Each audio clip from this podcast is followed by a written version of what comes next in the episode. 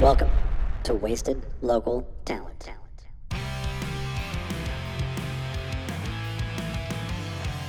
What is up, everybody? I'm Daniel, I'm Ashley. and today we're wasting our talent with. Mark Dunbar. Uh, I go by Dusk Glass. So, since we've been doing this Skype interview because, you know, COVID and all that crap, Ashley is currently sitting in a church parking lot hiding from her children. No. I'm in I'm in a car. I'm not just sitting in the parking lot. yeah. yeah, she's not just sitting on the front steps of a church. Is church going on right now there, or is it too late? No. no. But it's There's- Sunday. Yeah, it is. Yeah, I thought about that, but uh, there's like one car here, but I don't think there's anybody actually here. Except for you. So. I'm in Sevier County, Tennessee right now. oh, crap. I didn't realize you were that far away. Yeah. It's gonna be hot. It's uh it's not that bad. It's 82. It's not too bad. So, so Mark, tell us about a little bit about Dust Glass and what you do. Uh, yeah. So I um, have always just really like liked glass from when I had gotten into high school. I uh, you know I started smoking weed and I just really enjoyed the pipes that I saw. And uh, growing up in Wheeling, uh, I had been to the glass museum a lot. Um, we have a little glass shop up in uh, Oglebay Park, and I had gone up there a lot as a kid. And I, growing up in West Virginia, I used to be really big in uh, making of glass. We had like Fenton glass, uh, and there were a couple other places that were super prominent. And I just really like fell in love with the medium. Um, I just kind of just had a calling to it. Like I would like get pipes for people made especially in high school. If someone had an idea that they wanted, I would go and like find an artist that would be able to make that. Um, and I just really enjoyed it to the point where I, I just I wanted to do it, but I didn't really have a means to or access to it. It's not like anyone like the, your neighbor blows glass. Like you don't really hear about people like just like blowing glass. At least not around here um, in West Virginia. So I kind of was just stuck liking it for a long time, um, and that's just kind of what got me into the whole whole thing. I just really love the medium. So I had this conversation a couple weeks ago with somebody because there's that show I think it's on Netflix where it's about glass blowers. Mhm. And oh, is there? yeah, it's really good. It's like a one of the competition type shows, kind of like a baking Oh. show but with glass. It's pretty cool. But um, so whenever you hear the word glory hole as a glass blower, what do you think? Uh, well, oh, there's my alarm, so I don't miss the podcast. Okay, hold on. I have sub I have okay, I have hearing problems. So I have subtitles turned on. Daniel, what did you just ask him? whenever he hears the word, the term phrase glory hole, Oh, you said you did story hole. yes, I did. Because Okay. because So I and and I wasn't. I wanted to ma- double check first. because in the glass world it means something different than you know to somebody who's not in tune with that. I just wanted to double check before I started trying to be in on this conversation. Okay. so in uh in in glass blowing when i hear glory hole it's the basically the the heated like oven that you put the uh the it's where you put the glass uh whenever it's hot is the best way to describe it that's actually like a different like wheelhouse um from what i i do that's like dealing with soft glass Mhm. uh i've, I've had the uh, opportunity to do it once or twice but primarily I do lamp working, which is a with a torch directly in front of you. You're working on a bench. It's all it's all right there. Um, the so that's with soft glass, where you normally work with a team of three to four people. Is and you can really kind of get into a flow, uh, and it's you can make some really cool things and really big things that way. Uh, it's d- dealing with soft glass, which is different coefficient. It kind of acts different than boro or a silicate. Okay. So, but yeah. Yeah, because the other term you're usually putting hard stuff in the glory hole, not soft stuff. But, Yeah. Or you put the soft stuff in there to make it hard. Uh, anyway, enough about glory holes. It feels so blasphemous right now, sitting in the church parking lot. Sitting in a church tar- parking lot talking about glory holes. That's not. I good. always get like blowjob jokes Mhm. being a glass blower. It's just Oh, so there was one made in the in our group chat right before we started this. perfect. I'm not There's- surprised. Not Yeah. about you.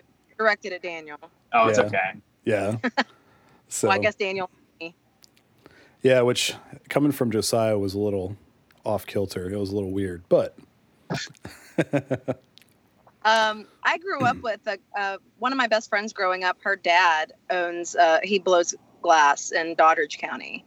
Thanks. and I remember going out to his building and watching him do it. It's fascinating to watch. Like, it's just it's such a cool process.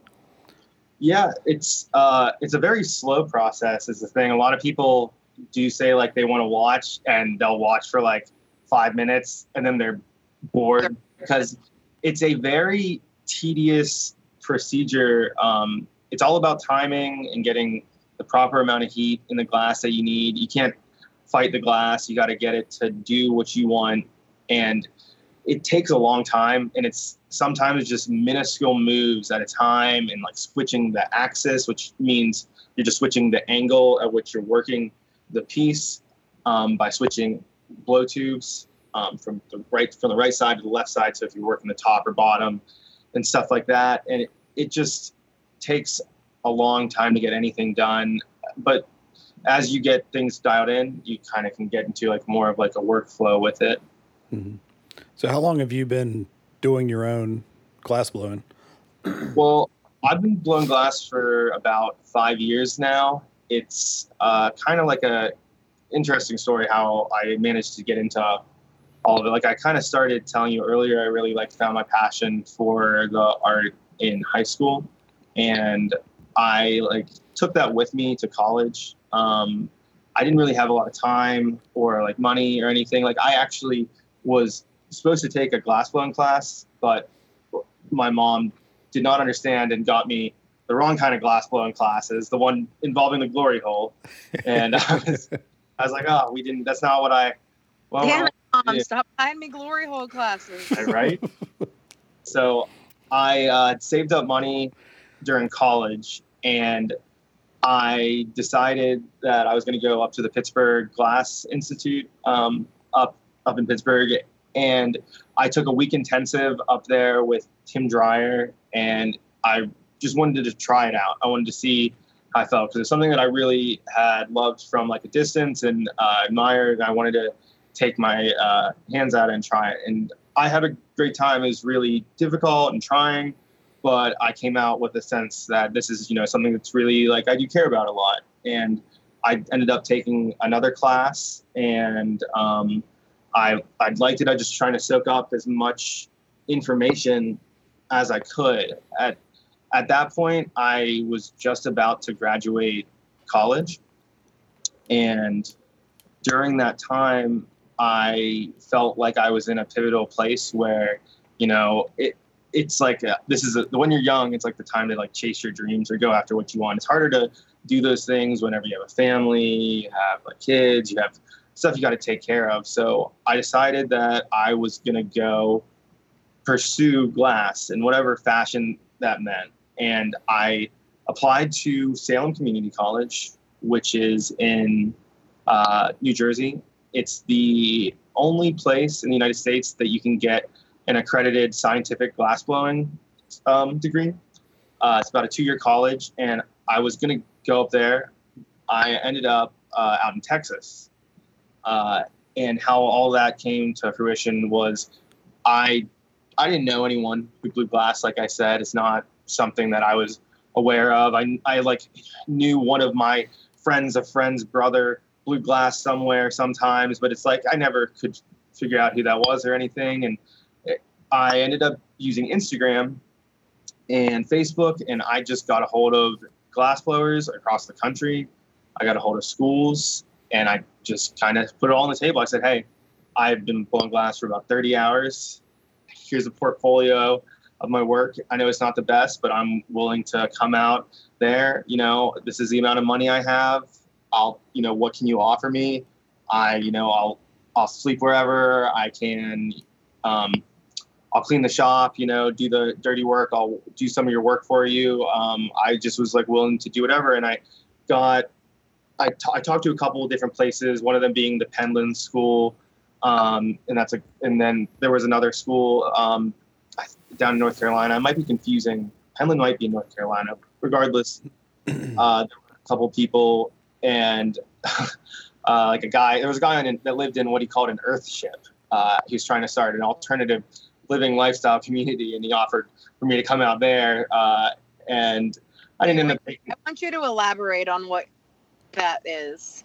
Um, I don't 100% know. I know he had just gotten out of jail and had uh, was trying to restart his life, and he wanted to live in a community. He had a communal living space that was like out in the desert that like was big and you could go live there and you could trade your work for like okay so it was like yeah yeah basically it, it was something like that and he was trying to uh, blow glass there as well um, yeah he made i think his name was dizzy he made like these little cups that were really they used to be popular they looked like little like actual drinking cups but you you could smoke out of them um, so I ended up getting a hold of all these people and trying to weigh my options. And I ended up out in Texas. I got a hold of Earl Junior Glass. Uh, his name's Darren. Uh, really great friend of mine. Um, like really did a lot of things for me and like helped me out. He told me if I wanted to come out to Texas that I was more than willing to, and that I would have a place to stay at his house, um, and that I could that he would he was more than willing to let me stay for a month. So I went, I drove out to Texas. I don't know any, didn't know anyone in Texas, didn't know anything. Just got in my car and drove 18 hours out to Texas over two days in the middle of July. I did not think about how hot Texas is in July and the fact that we ended up being in a storage unit place. So in Texas, middle of July for a month blowing glass in a storage unit thing with no AC, which I'm sure we'll get back to. Uh, but so I I drove out there and uh, actually show up, and I tried to I I well actually um sorry I showed up and as soon as I got there, he basically told me, "I'm I, am not staying. You're not actually staying with me you're staying with this guy down the street and he's actually not home right now, but it'll be okay. He's going to get in on a flight. So, you know, me, I just drove 18 hours out there. Huh? This is how people get murdered. I know. My mom was very, very scared for me. Um, but I, uh, I ended up smoking. I hadn't really like smoking smoked dabs that much at the time, and I ended up getting like way too, way too high there for the first time meeting somebody. I don't think they noticed, but I just was was irked on it. And then I went down the street and I met my new roommates, and I just uh, went to sleep. And I got woken up by someone being like, "Who are you?" And I'm like, "I'm gonna stay here for a month." Uh, Darren told me that's what's happening. uh, this ended up being one of his other apprentices and a longtime friend, uh, Evan uh, Flex Glass. And I kind of just soaked it all in for a month. And like I said, it was really hot out in Texas, but I worked through through it like eight hours a day. I just really wanted it. Um, and glass isn't something that comes easy. A lot of people like think they're gonna pick it up, and it's just they can just make whatever. And it's like it's really hard to do like lots of things. Like it's hard. People don't expect it to take so much time and everything. But it was really a good thing for me because it's like taught me a lot of like patience and uh, other like just things that I take into my everyday life that like I'm just not a patient person. I'm very like on the go. Even like whenever I'm like if I if this was a phone call, I'd just be pacing around my house right now. um, or luckily this is a desktop, I can't carry it around. So it's helped me become patient more. And I uh, just really enjoyed my time out in Texas. And I was kind of met at a crossroads of whether I, they said, hey, you know, if you want to move back out here and you want to try to do it out here with us, uh, and they're a bunch of pipe makers, uh, and they had a line that they were doing, a production line, and they had a studio, and like Darren's do, do does very well for himself in the glass scene, and I was had a choice to come back out there, or I could go do the scientific glassblowing degree in uh, New Jersey, and they both had their pros and cons. Um, and I decided that I was going to go the uh, hippie way and go to out there and learn pipe making. And I packed all my stuff up. And well, after coming back for a month or two, and I drove drove my car out to Texas, and that's kind of where it all started. That's a very like like Ashley said, that's that's how you get murdered. How did they like did did this person that you stayed with, did he know that you were gonna be there whenever he came home? Uh no, he did not. but uh Darren uh has a has a tendency to like maybe spring things on Evan like that. So it didn't seem it seemed like it was like not an unusual thing for him to be like, oh well, this is happening. Um, but yeah, I, it is you know it is how you get murdered and stuff. I guess I, I've always thrown a little bit of caution to the wind, some in some sense, but it's kind of like I knew if I wanted to do this, I couldn't sit around and wait for it. It was something that was going to fall into my lap. It was definitely something that I would need to pursue, and I would I, I was willing to like go there. And that's like actually one of the reasons why like uh, Darren put so much faith and confidence into me because he's like a lot of people can't even get out of bed to go do the stuff that they want to do, and he's like, you were willing to drive 18 hours across the country to come and do this, so he's like, I knew that you like wanted it, Mhm. so I knew you were worth my time. And there's no better way to learn an art form than to spend time with other artists. Yeah. That is Like- the truth. That's something that you can't. You need that experience to better yourself as an artist. Yeah, I um, was super lucky to be able to uh, apprentice under uh, Darren, um, like I said, Earl Jr., and I also ended up doing some apprenticeship under uh, Cage Glass, uh, Kevin. He's uh, out there in the studio as well, and I learned like a wealth of knowledge from uh, these guys, and it was kind of weird because the internet has really changed the glass community because glass is really a like well kept trade secret. You know, uh, in Italy, in the island of like Murano, that's like you weren't if you went to that island, you weren't like allowed to leave. Like it was a hidden thing, and like it went from something that you could only really learn from an apprentice or lots like being an apprentice or lots and lots of trial and failure because everyone really hid their secrets and now with like the internet there are tons and tons of like information at your fingertips. And it was weird because for a long time like uh, in like it seemed like the late 90s the early 2000s that the people weren't sharing information still. Everyone was trying to like guard it. But now it's kind of weird because some people put they have you can look on youtube and basically see how to do tons and tons and tons of different techniques. Um, and some people like say that's not right some people think that it's okay and it's real it's, it's weird because you can learn a lot easier by yourself now whereas if you in the past you wanted to do it you had to have somebody. Hmm. And glass, like around this area, like obviously in like Weston, you've got the Glass Museum, and I've heard of, I don't know if they're classes or if they're just kind of like exhibits where you can go and watch people blow glass and things around here too. So I know it's been big, like around the Weston area, like the glass. I don't know too much about the history of it, but I know that back a long time ago, it was like a really big business essentially is making glass around here.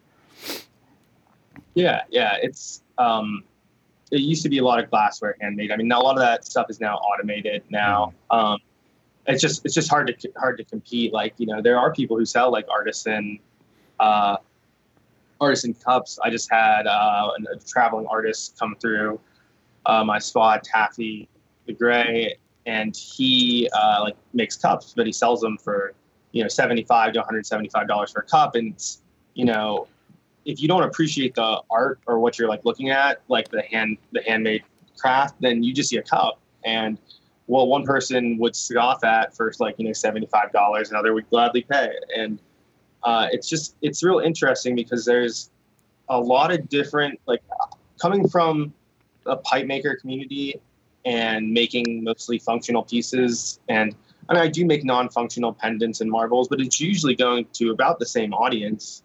Um, it's it's really weird what people like think it's like okay or not. What's with any type of art, like what with what like Ashley does with her jewelry and stuff? It's like you're you know you're you're not you're paying for the piece, yes, but the reason, especially like local, anybody like local, something that's not mass produced, like people like you blowing glass and Ashley making her her jewelry and stuff like it's the time and the effort that you put into it, you know, and that's what supports everybody. It's same with like musicians or you know any kind of like art is you know, it might seem to like somebody like, oh, $75 is expensive, but you're not paying for just, it's handmade and you don't get that anymore. And I would much rather pay more for something that was handmade than go to Walmart and buy a, a fucking cup, you You're know? paying for the hours, hours and hours of time it took me to learn how to do what I'm doing to give you this piece that I'm proud to be able to put that price tag on. hmm in in the in the pipe maker community there's a real like anti anti china sentiment because they mass produce stuff at a much cheaper price than us and uh, out outsell us as well as they knock off designs and then undercut americans. Um, so it's kind of like there's a very like anti-china glass sentiment from like people who care about glass. It's and it's different parts of the parts of the like you know united states have care more and care less about it. It's if, if being in morgantown like i walk into a shop with a case of glass um, and try to sell them on a cold call they like look at me like they're like i'm crazy because they're like you're walking into our store trying to sell us something like all right what are you doing but like i can out in texas i could walk into any of the head shops and just like with a case and like sell sell stuff. Like Hmm. it's just like different and people care more in different places. In Morgantown, people just want something cheap. They're gonna it's gonna get broken probably. And I, I know it's a college community, but the East Coast and West Coast are really different in what they care about as far as what they want. You don't sell anywhere in Morgantown. I do. Um, I sell at Fatty J's in Morgantown, and then I have sold at Glass Gone Wow. Um, so Fatty J's has supported me a lot and given me shelf space. Um, I don't know if they're open still. Uh, I know they were going through some management changes around COVID. So, but I, I sell to those two shops in town. I, I do have an Etsy as well, and then I sell um, at different music events and stuff. I really like to sell at festivals and stuff. I sneak my glass in and I pray that they don't take it. You know, knock on wood, they've never taken a case of mine. But it's so hard because I spend like, you know, hundreds of hours on building this product and then they might take it at security because I'm not to because I don't have a vendor pass. Um, but um, it's it's worth it, and I usually make a pretty decent chunk of change. Um, and I I sell at concerts, um, either the ones that like we throw through Just Come Presents or other ones in town. Um, I was really trying to get a community art night going monthly in uh, Morgantown. I had done a couple. Uh, I would have a drum jam and a community art night. I would bring in about 10 to 15 vendors uh, locally and then showcase some of the local local uh, musicians that were around and try to get everyone to sell their sell their art. And we'd have I'd get drums sourced, uh, and it was a really cool thing that we were doing. So that was cool to sell through there. And I just post my stuff up on Instagram, and then really people like it, or they want want that, or they have it makes them think of another idea, and I just see what people want, and I try to try to make it. Um, have you have you ever been into Retrotique? Yeah, yeah, I have been into Retrotique. Jill I- might be Jillian Kelly it. She might be a person to talk to about selling in there. She likes to have a lot of different local artist stuff in there. Yeah, yeah, I might, uh, I, I might talk to her about it. I've, I've like mentioned it to her before. We actually threw a show uh, at her place. Um, Yeah, she's a really, really cool person. Um, she really was uh, cool about. She was helping me promote the community uh, art night thing that I was doing uh, before I before I knew her. I just asked her to push it for me. But yeah, she seems really cool, and uh, she has like a really good idea for what art should be as far as like in the community. Yeah. So I Um, really also, you know where you could probably make a killing and like meet some really cool people is the is supposed to be going on right now is the tattoo expo. is that happening? Oh, it's Oh, yeah. no, it's supposed to be going on this weekend. But they do vendors too, and all of the artists there would absolutely love your stuff. But really cool thing about glass is that you can like speak to so many people through it. Like you have the ability to make so many different things in this medium that you can capture just about anyone's interest from making sculptural forms to making marbles. You can make pipes that people can use. Uh, and I like often get so overwhelmed by the fact that I can make so many things. Sometimes I'll just stand there at my torch and just be like, well, I want to make this and this and this. And I always like joke like, all right, you're not really a glass blower unless you have six side projects you haven't touched in three months. um, I have the same thing going on all the time. So it's like I have so many like ideas that I want to perfect, and it's hard because um, part of like glass blowing is somewhat, as far as becoming popular, seems to be finding something that people relate to and then replicating that throughout all of your work. And I don't, I don't exactly vibe with that hundred percent. I, I don't like making the same thing over and over again. I like making something different every time and jumping from making a pipe to a marble to a pendant to something like completely random for no reason. Like I uh, like I think that people get too stuck because they're trying to get like popular off of it, and it's kind of a catch twenty two. But yeah, you got to find something that fits. I used to make a bunch of toothbrushes actually, just Huh. because it was like no one. Um, there were toothbrush dabbers. They'd have like a little you could use the the back of where you would brush your teeth with to cap it and then d- dab off of it. Those, so those were Huh. pretty cool. What's your like Yeah. like what's your favorite thing to make? Like for yourself, like whenever you go and you're just you just want to do something, like is it something random or do you enjoy like one specific thing more than more than the next? I would say I I've kind of fell, fallen into making like spoon pipes. Um, I think one of those the reasons is that it's just something like that lots of people like. It's easy to take around and like you can do so many different patterns and designs on it. And I get I get wrapped up in how long stuff can take.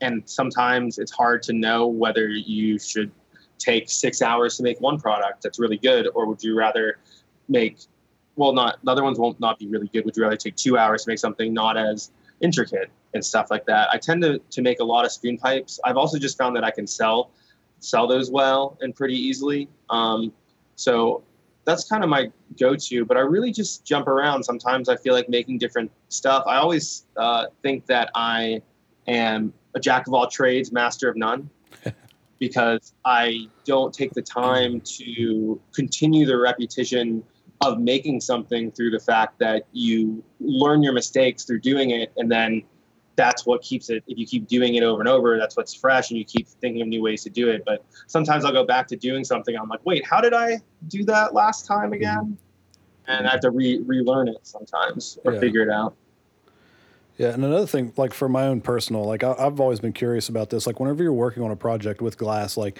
say you've got a piece that you're working on, but you need, you know, like you said, you let it sit around for a little bit. Like, is it easy to just like take a piece that you've been working on? Like, can you just reheat it and continue working on it, or like how does that work? Because I'm just curious. Yeah. So basically, you work with a kiln, um, and a kiln is just an oven that keeps the glass at a stable temperature, and then it drops it all because glass needs to be the same heat throughout it, so that whenever it cools, it doesn't crack. Um, it's more, it's a lot for denser objects and stuff with color specifically. Uh, so you use the kiln, and that you can put it take stuff in and out as well as there's different types of flames that you can use while working that you can then use a you know a bunsen and a, and an annealing flame which can be used to bring the glass up to the temperature that you need not as hot for as for working temperature to where it's moving around on you but hot enough that everything is okay you just need to keep the glass hot and happy the whole time while you're working on it and sometimes if you're out if you if you're working out of the kiln too long and you're focusing on a section you're just to have to put it back in the kiln wait till it all gets heated back up and then you can start working again. So it's it's just it depends on how you, how you work sometimes i can make a spoon pipe and i can finish it all without putting it back in the kiln and then other times i the mouthpiece gets too cold and i got i need to put it back in the kiln because if i would put it directly into the flame it would just crack off because it was too thick Mhm. or uneven at that point Huh.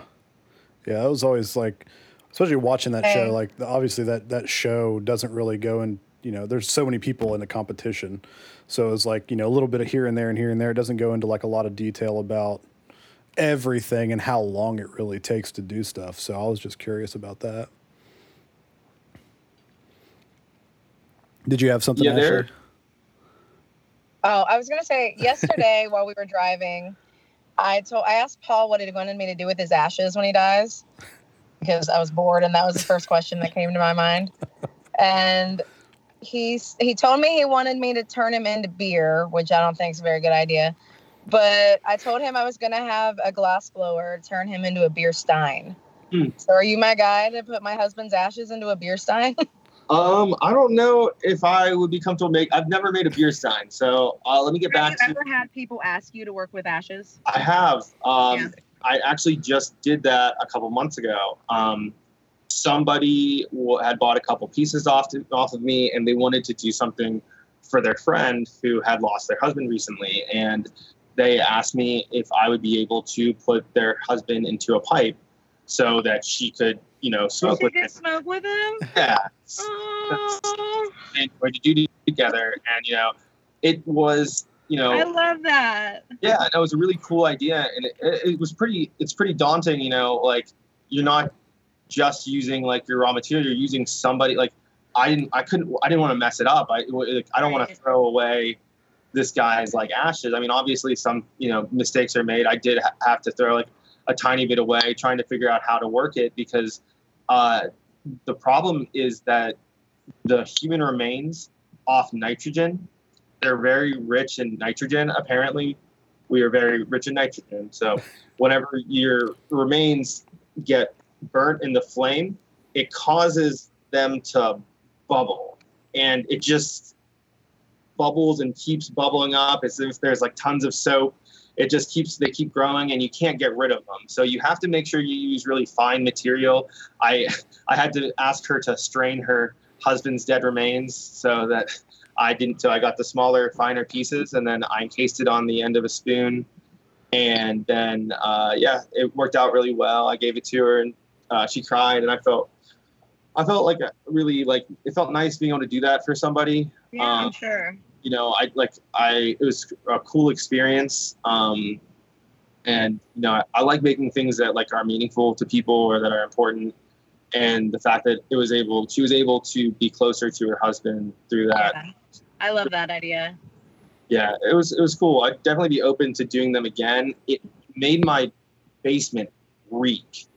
Really? It smelled awful of like formaldehyde and like a dead rotting body smell. I guess it was not a it was not ideal. Um, so I was I was not expecting that that much, but other than that, you know, Huh. it was it was interesting. So that was the one time that I've done that, and I, I would be down to do it again, but So have to be the right project.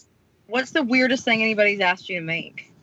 Uh, the weirdest thing, um, I won't. I'm not going to say. I, I won't say who it is, but uh, Yeah, don't drop names or anything. people ask me to make dildos and butt plugs all the time. I have a feeling that was probably going to be your answer. and it's. I mean, a lot of people are just joking, but somebody wanted me to make uh, dildo for them and their friends. So there was two. They weren't going to share it, but she sent me the like Oh, wait, there were two dildos. Yeah, not to share. Okay. Sharing. Okay. I thought you. Okay. I thought you meant there were two people There are two people sharing one. Yeah, no, two people, two dildos. And they sent me the measurements. She was like, "Yeah, can you make this one this size? But can you make this one like bit my I want mine to be bigger." And like I was like she's like asking me about all the sizes and stuff and I'm like, "I I don't know, lady. Like I'm it's my it was my friend's younger sister too. That's the ticker as well. Oh, so gosh. I'm like Now all your friends are gonna hit you up after they listen to this, and they're like, "What did you do? Was it my up- sister? I didn't make it. I didn't end up making it for them. They didn't oh, paint you didn't. No, I would I would have. It would have been interesting to do. I do not really want to make a dildo or butt plug because the the idea of making something that someone sticks inside of their body and like the possibility of that breaking and being somehow tied back to me Oh yeah. sense just sounds not worth it. I just I'm gonna Yeah. Pass the buck on to somebody else who wants to deal with that world. Make good money That's though. smart. But yeah, the idea of putting So- something made out of glass into my orifices doesn't sound very fun. Just That's not even close to the weirdest thing that people put in their body. oh yeah, Right. oh yeah. so that's the that's the We've gotten off track. it's always happens. well that's Okay. What's the weirdest thing you've ever put in your body? Let's just take this further. No, I'm just kidding. Me? no, no, I'm just messing.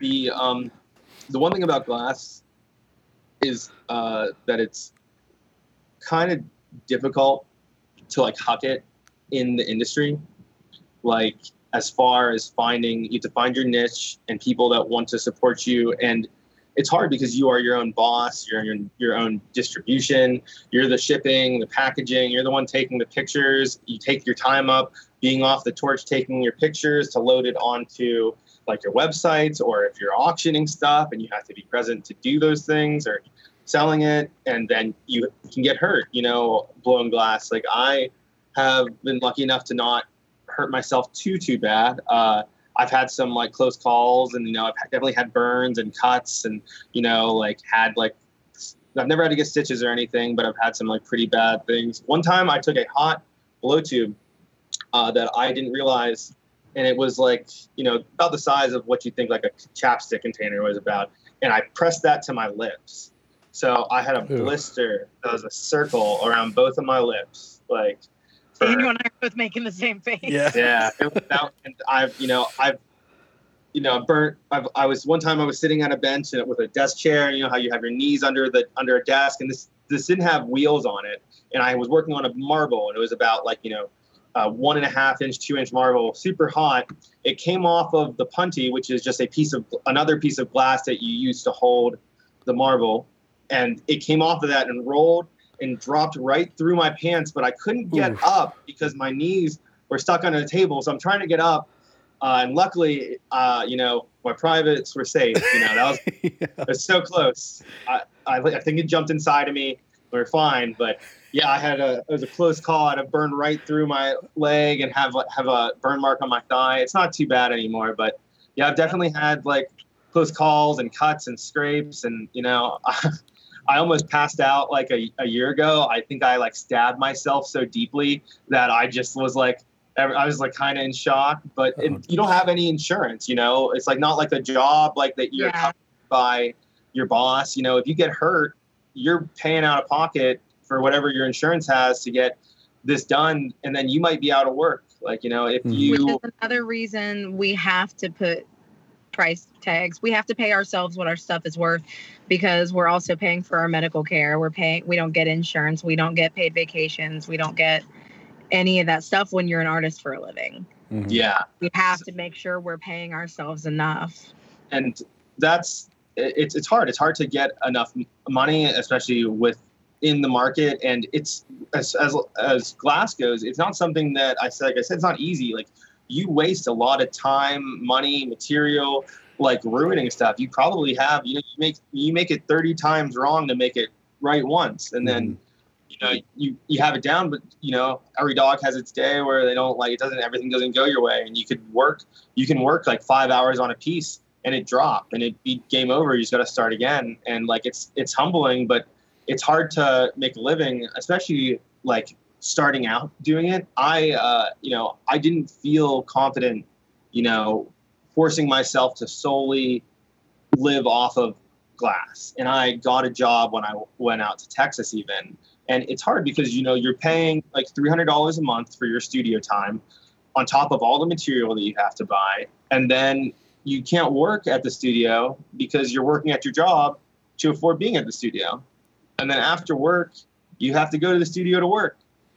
So it's like you have to work on your dreams. And I understand that. Um, and it was hard. It, it was really hard. You know, I was, I burnt myself really thin for two years doing that. You know, I would just work and this at until six. I would get off. I would drive home, half hour eat, drive a half hour to the studio, and I'd be in there till 2 a.m. Rinse and repeat, go back and do it like every every day uh, until and then the weekend I was in there on the in the shops on the weekend, and it's just I really had to like push myself, and it was good. It was great, but at the same time, I found myself like you don't get to make what you want. You get to make what other people want. And I like that somewhat, but at the same time, it's not always fun just making production and making stuff you don't want to, as you know, you can pay your bills with it. It, it mm. took kind of a little bit of the joy out of it for me at the time um, because I found myself seeing it as like another job instead of something that I was going and putting my creative energy out into. So I, you know, I decided to like kind of pull the pull the brakes a little bit. I I felt like I was kind of like at a crossroads in my life as far as what I should do and what would be best for me. And I felt I could get two things, and I, and I thought I could continue blowing glass full time. I was doing, and I would get exactly what I wanted. I'd get a lifetime of blown glass, but I would have a hard time affording stuff. I wouldn't be able to travel, uh, which I really enjoy to do. I like I really would like to be able to support myself and you know be able to support like my wife and kids. Um, I don't have a wife, but you know, future future wifey. Um, you know, it's like I, I want them to have a job. I want to be able to take care of my family and stuff like that. And you know, glass is like super hard to find sustainability in, uh, just like a lot of artistry work is. So I decided to go back to law school, and I just graduated uh, that. And I you. thank you.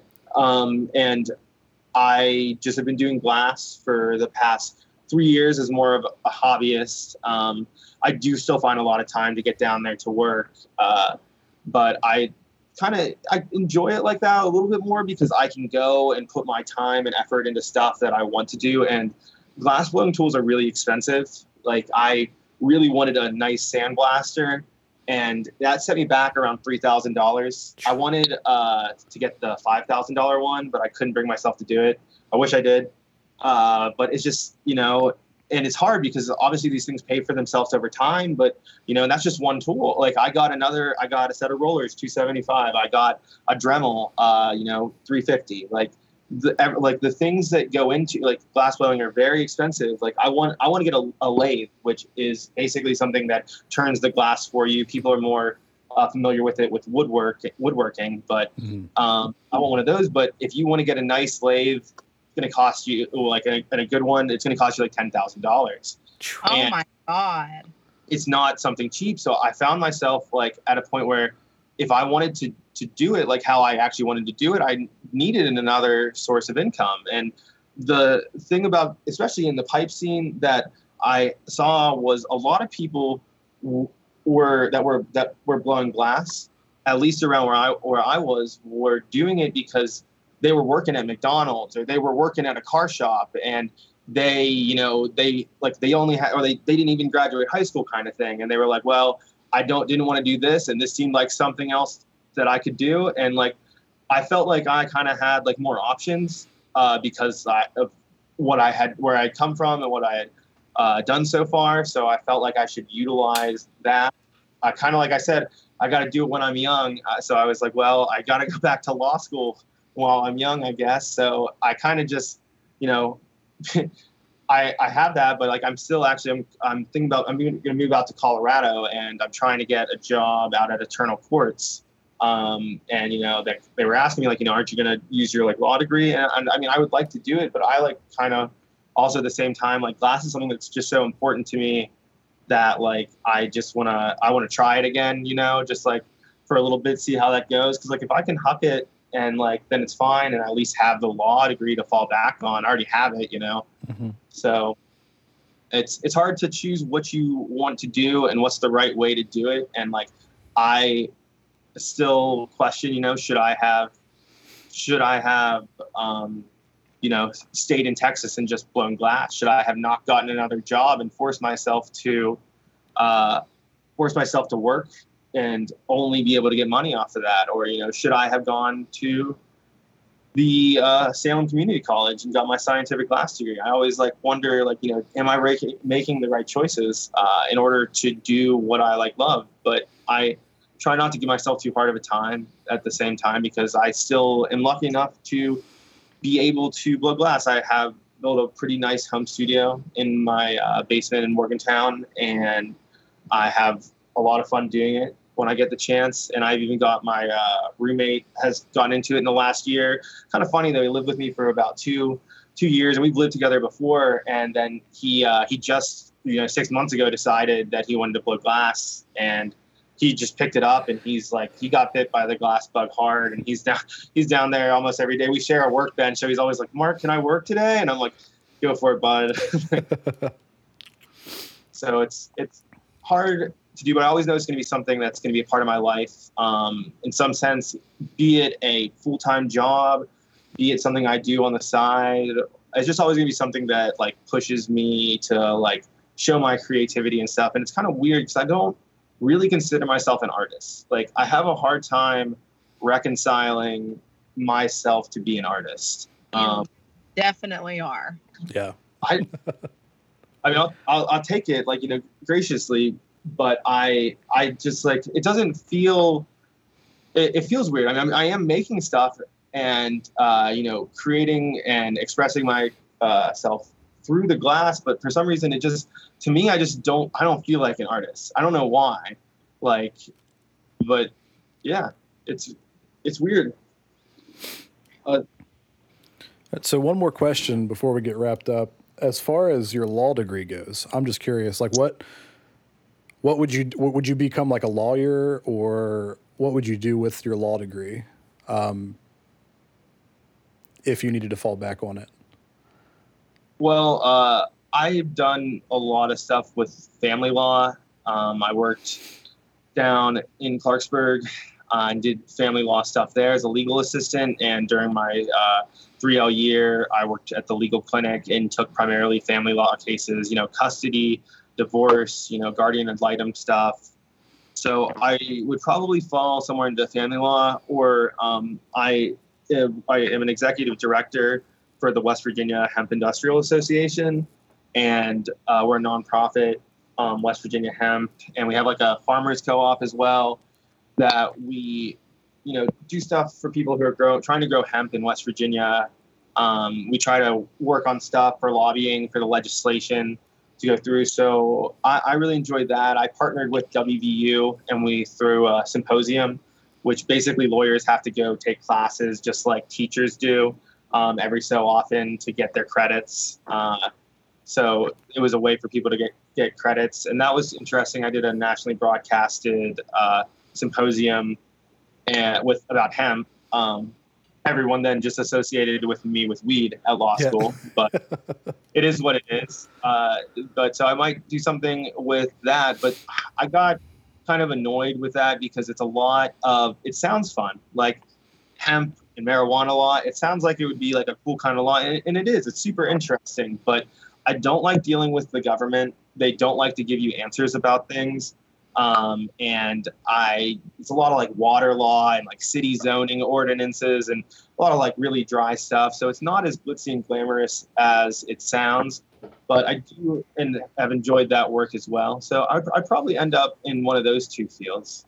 Okay. Cool. So tell everybody where they can find you online, like your Etsy, Instagram, all that stuff.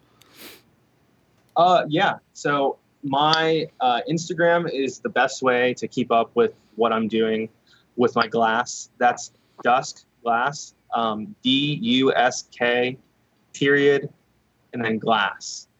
Uh, that's how you can find me on Insta. And then if you look on Etsy, it's Dusk Glass Arts.